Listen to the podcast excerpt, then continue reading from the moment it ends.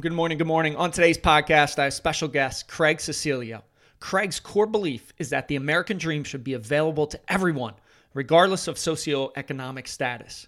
Craig is the CEO and founder of Diversify Fund, a loving husband, and a dedicated father to three beautiful daughters.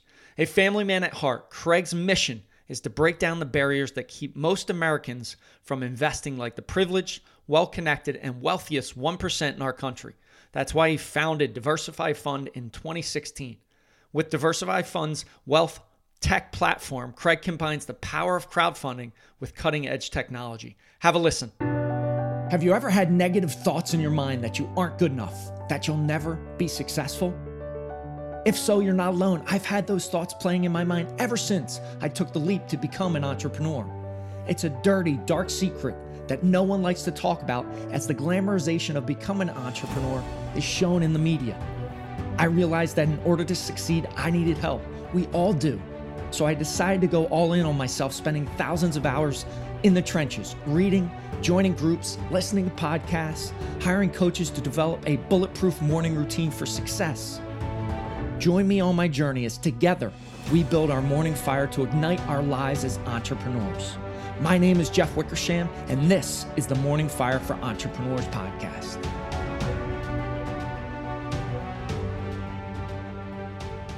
Welcome to the show. I am excited to have special guest Craig Cecilio on the show. Craig, welcome to the show. Great.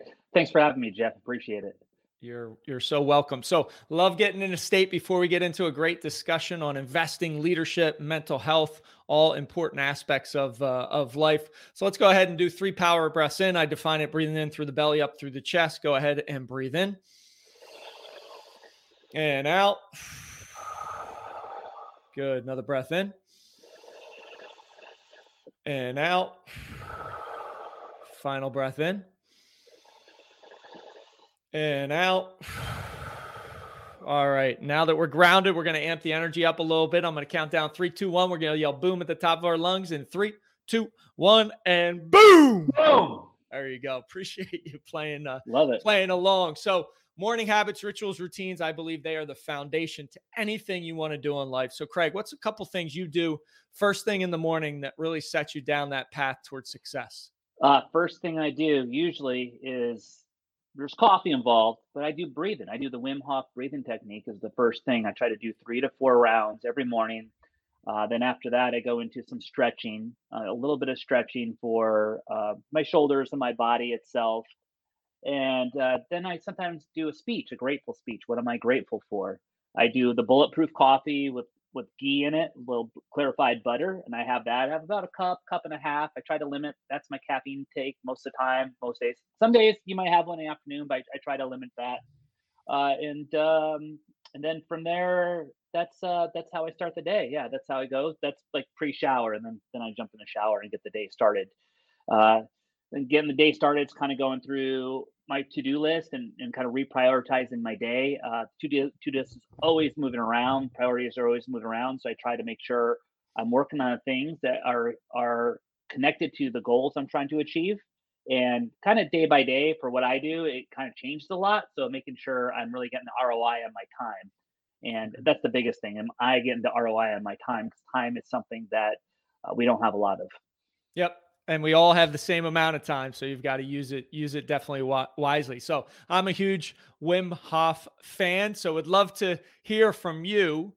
One how long you've been doing the wim hof breathing and then two what do you find that comes out of it?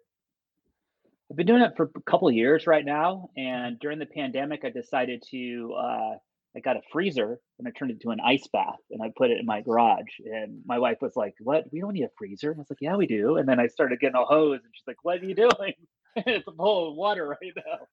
So I started doing that about a year ago during the pandemic. And then I think about six months into it, uh, she sees another package delivered to the house and she's like, Oh, what'd you what'd you get now? And I, I got a sauna.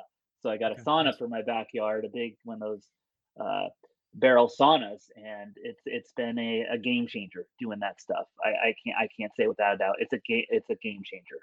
It's incredible. It truly is and and that that cold contrast and getting in the cold it, it's such I, I, feel like it builds mental strength more than anything because you're getting in and people are like, you're doing what? Getting in the ice or you're going for a cold walk outside, which I've been doing lately with just a hat, gloves, and shorts on when it's you know 20 degrees, but you're you're putting body through that natural stress and they, then you're able to handle everything else that that comes at you. And we know life has thrown a lot at us from from that perspective.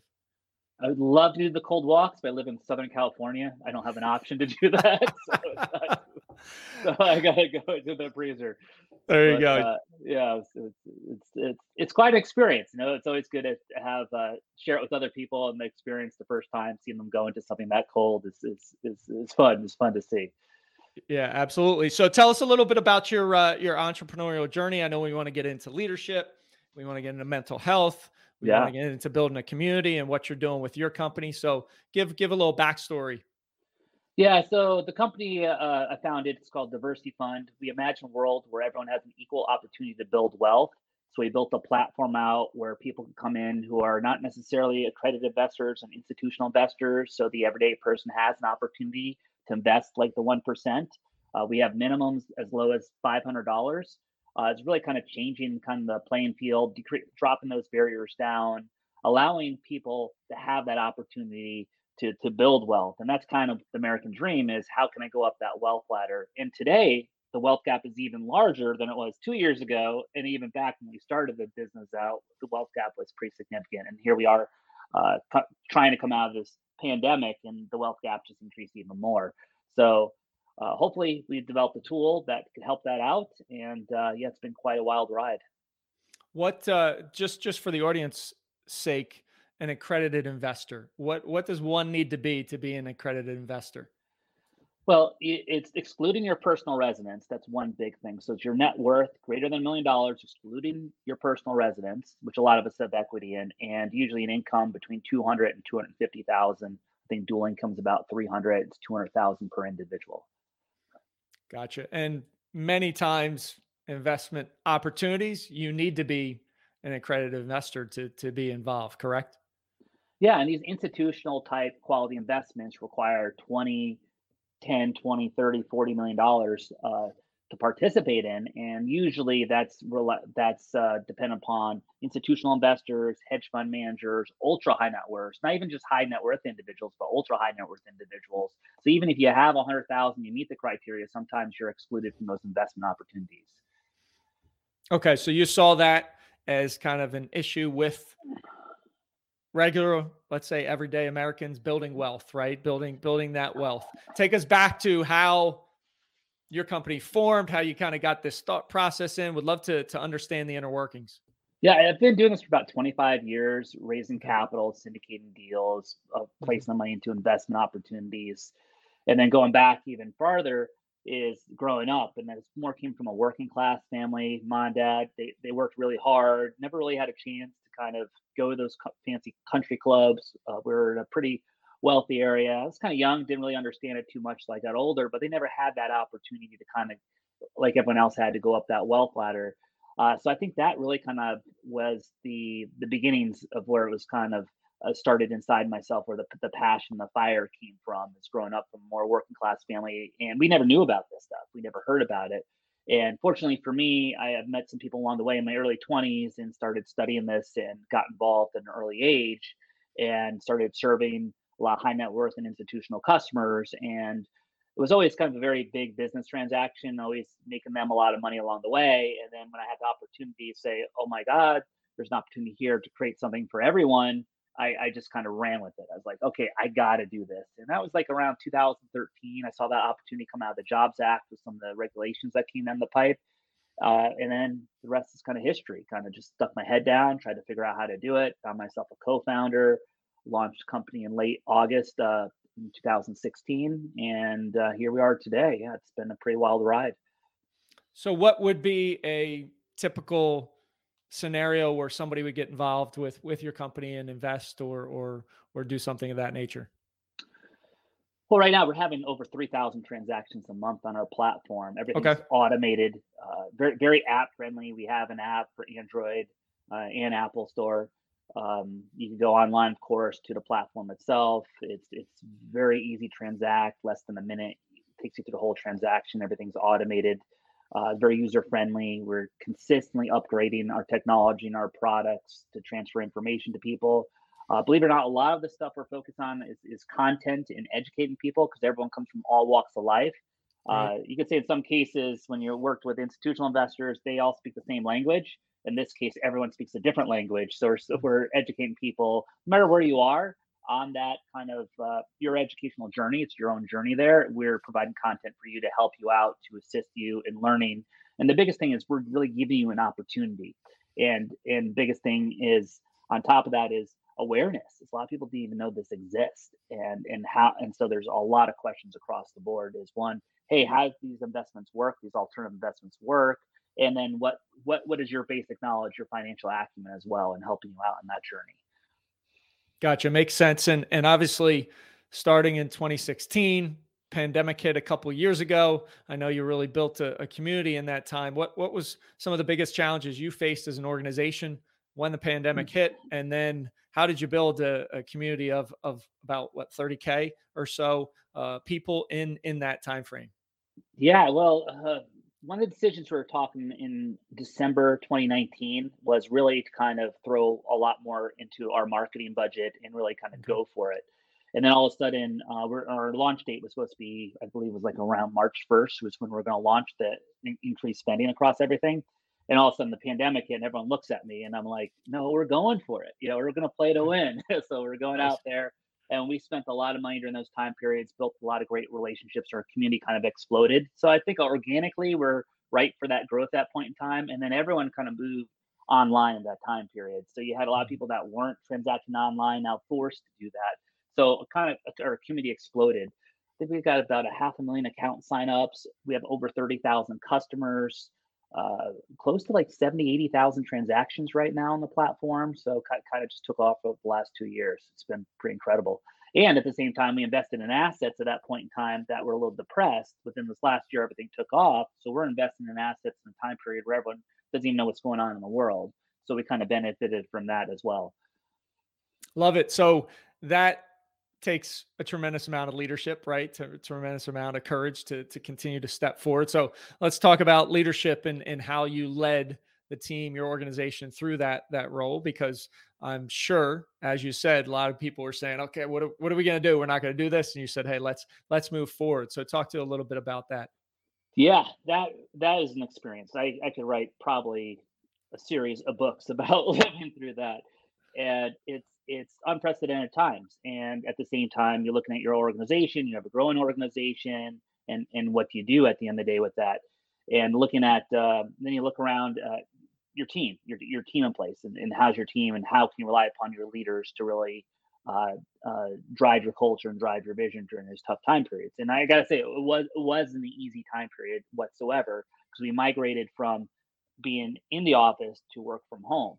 Okay. So al- along that is there's a lot of changes happen. You got to change a lot of things. So, and what I was thinking is in a lot of opportunities happening. So from working from home and all of us being together, we expanded nationally and also we expanded uh, globally in hiring people. So allowed us to kind of uh, give us more choices to hire people, uh, people across the country. Uh, being in California, it's kind of a higher price for some of the the right. technology guys, so allowed us to to get some people across the country that were more affordable to our business, uh, and and match ourselves to the right people for the organization. So we started doing that, uh, finding people who work well in a work from home culture, who are used to doing that, bring in some more managers and leaders who are doing that. Kind of like I just kind of thought of it as like pieces of a puzzle. like what okay. do I need and how do I navigate these waters? Increased communication and transparency is one of the biggest things. Uh, we did that. Uh, I okay. think when the major moves that I would say that I would never have thought of doing was really bringing in a people director earlier in the process. And you're, okay. you're, you're, really kind of thinking maybe I hit 50 employees, 100 employees before I do that. But we brought that people director in uh, pretty soon in the process, uh, laying the groundwork for really to help the employees out, to serve our employees, to give them uh, the tools they need to to uh, be successful and to uh, deal with any kind of issues they that might arise from the work from home atmosphere. So uh, I would say that was one of the best decisions we've made, um, okay. and as well as um, just being highly adaptable from the work from home culture. I think a little bit we set up as kind of a tech company. We all had laptops anyway. We give everyone a MacBook, and that was easy to go home. Was, was work as normal. Right. But uh, yeah, it was a. I could go on and on with the stories, but yeah, those those are a couple of big moves. Are you uh, you going to stay virtual, or are you going to be back in the office? Combination of both. What's the the future plans? Yeah, we're we're about thirty percent local right now, so we're seventy percent global and national. So we're we're staying remote. Uh, might open up some some smaller offices across the country. We're entertaining that uh, uh, to take our, but we still have a current lease, so we're gonna see where that takes us. There's really no negotiation with our current landlord with that, but uh, we might open up a, a couple satellite offices throughout the U.S. Well, gotcha. well we're, we're very flexible. We want to keep people comfortable really kind of listening to our employees of what their wants and needs are. But it seems to be working right now for us, work from home. And what challenges and, and I've I've spoken to others related to the challenges because so many people went from working in an office to working remote, right? And and working virtually. You have a little bit more of a mental strain because you're never disconnected. You're you're in the office. Where's the, you know, if you've got a family, I know you do, I do as well. Where's the the disconnect of okay i'm turning work off i'm, I'm going to be in the family so talk a little bit about how you tackled that mental health that mental stress that change of being in the office to to being virtual yeah i'm an extrovert so it really hurt me harder than anybody else i i, I like to talk i like to be around people so it, w- it was tough for me to do so any opportunity i found i, I tried to take it so i had i dove into uh, all these tools I could find for myself with meditation, the breathing, uh, doing the ice baths, and the hot cold therapy. Uh, built built a gym in my backyard, pretty much like everyone else. Didn't get a Peloton, but I got pretty close to uh, some uh, some exercise equipment in the backyard to do that, and, and, just made it a priority to take care of myself, take care of my health, uh, take care of my mental health, uh, and really kind of just just being very very persistent and systematic about it on a day-to-day basis and make sure I didn't miss those time, uh, missed my morning routines and my daily routines. And uh, came out of this now it's easy, it's easy to do for me. It's just kind of like walk, walking and talking at the end of the day, but really made myself super disciplined on that stuff, which rolled over into everything else. Um, not not easy working from home all the time. Things are kind of semi-open, so you can get out a little bit more now. It's a little bit better. It's happier uh, I make uh, myself I'm happier because of that reason, so I can interact with people more. But I really had to kind of it's almost like 10x, you know, all all all all the kind of the mental therapies that are out there. Uh, and then along the way, you kind of you, you, start talking to people and other people who are doing things, and you start sharing techniques and and uh, you know different philosophies, and it just and and then all of a sudden I'm like I get all these things thrown at me nonstop now. So it's like every second something new is coming out, I'm trying it out or doing something. So it comes it actually becomes a part of you. So so yeah, it's been pretty uh pretty wild and and uh feel pretty fortunate to build some great relationships during that time period as well.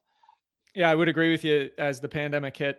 I, am an early, early riser, and people said, Are you going to sleep in? And I said, Absolutely not. Like now, more than ever you need to stick to your disciplines the the things you do on a daily basis to to fight physically fight mentally and and one thing that came out of the pandemic that you just alluded to is now all these things we do or had done kind of in private are so much more in the out in the open the ice baths the saunas the meditation. So many people are are opening up i feel like to hey i need to do some of these things for myself and then I show up better for everybody around me. Where before I don't know if it was that much of a of a priority or it wasn't out in the open as it is, you know, nowadays, which is which is a great great thing to see, right? That's that's an opportunity that we've gotten out of the uh, out of the pandemic.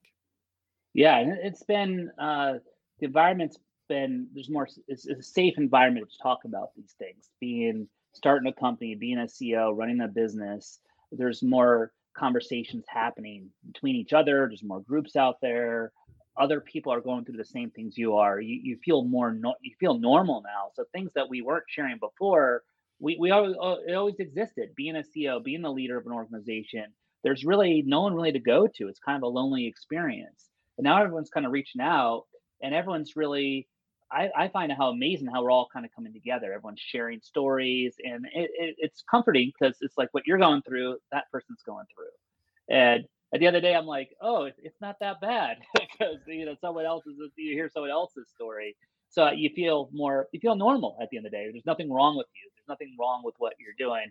So out, out of this, I, I believe that's uh, we're going to get some better leaders out of this, knowing that hey, you know what I'm trying to do is difficult. We understand it's difficult. There's a lot of stress involved.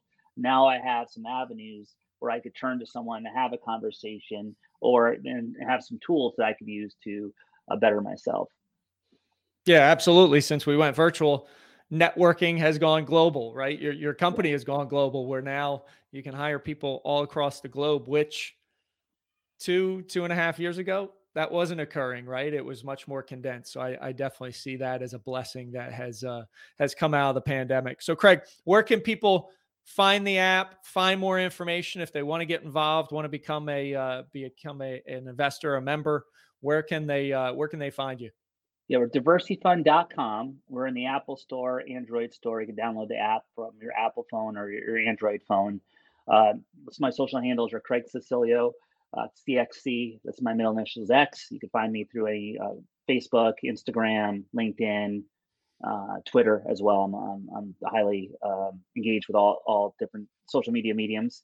And uh, yeah, check it out. It's very easy to get started. The minimum is as low as $500. I know people even waste that on a meal at night. So it's really easy to get started with your own journey and learn how to invest like the 1%. Love it. Craig, thank you for being on the show. Great. Thanks, Jeff. Thanks for listening. Have an amazing, amazing rest of your day. Rise, fight, love, repeat. Get after it. And I'll talk to you soon.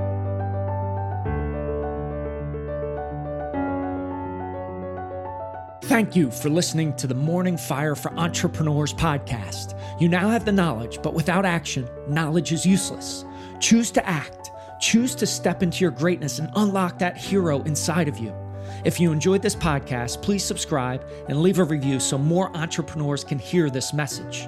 If you absolutely love this podcast, which I hope you do, then share it up with someone you know who might see benefit from it. Become that beacon of change, and together we can impact the world.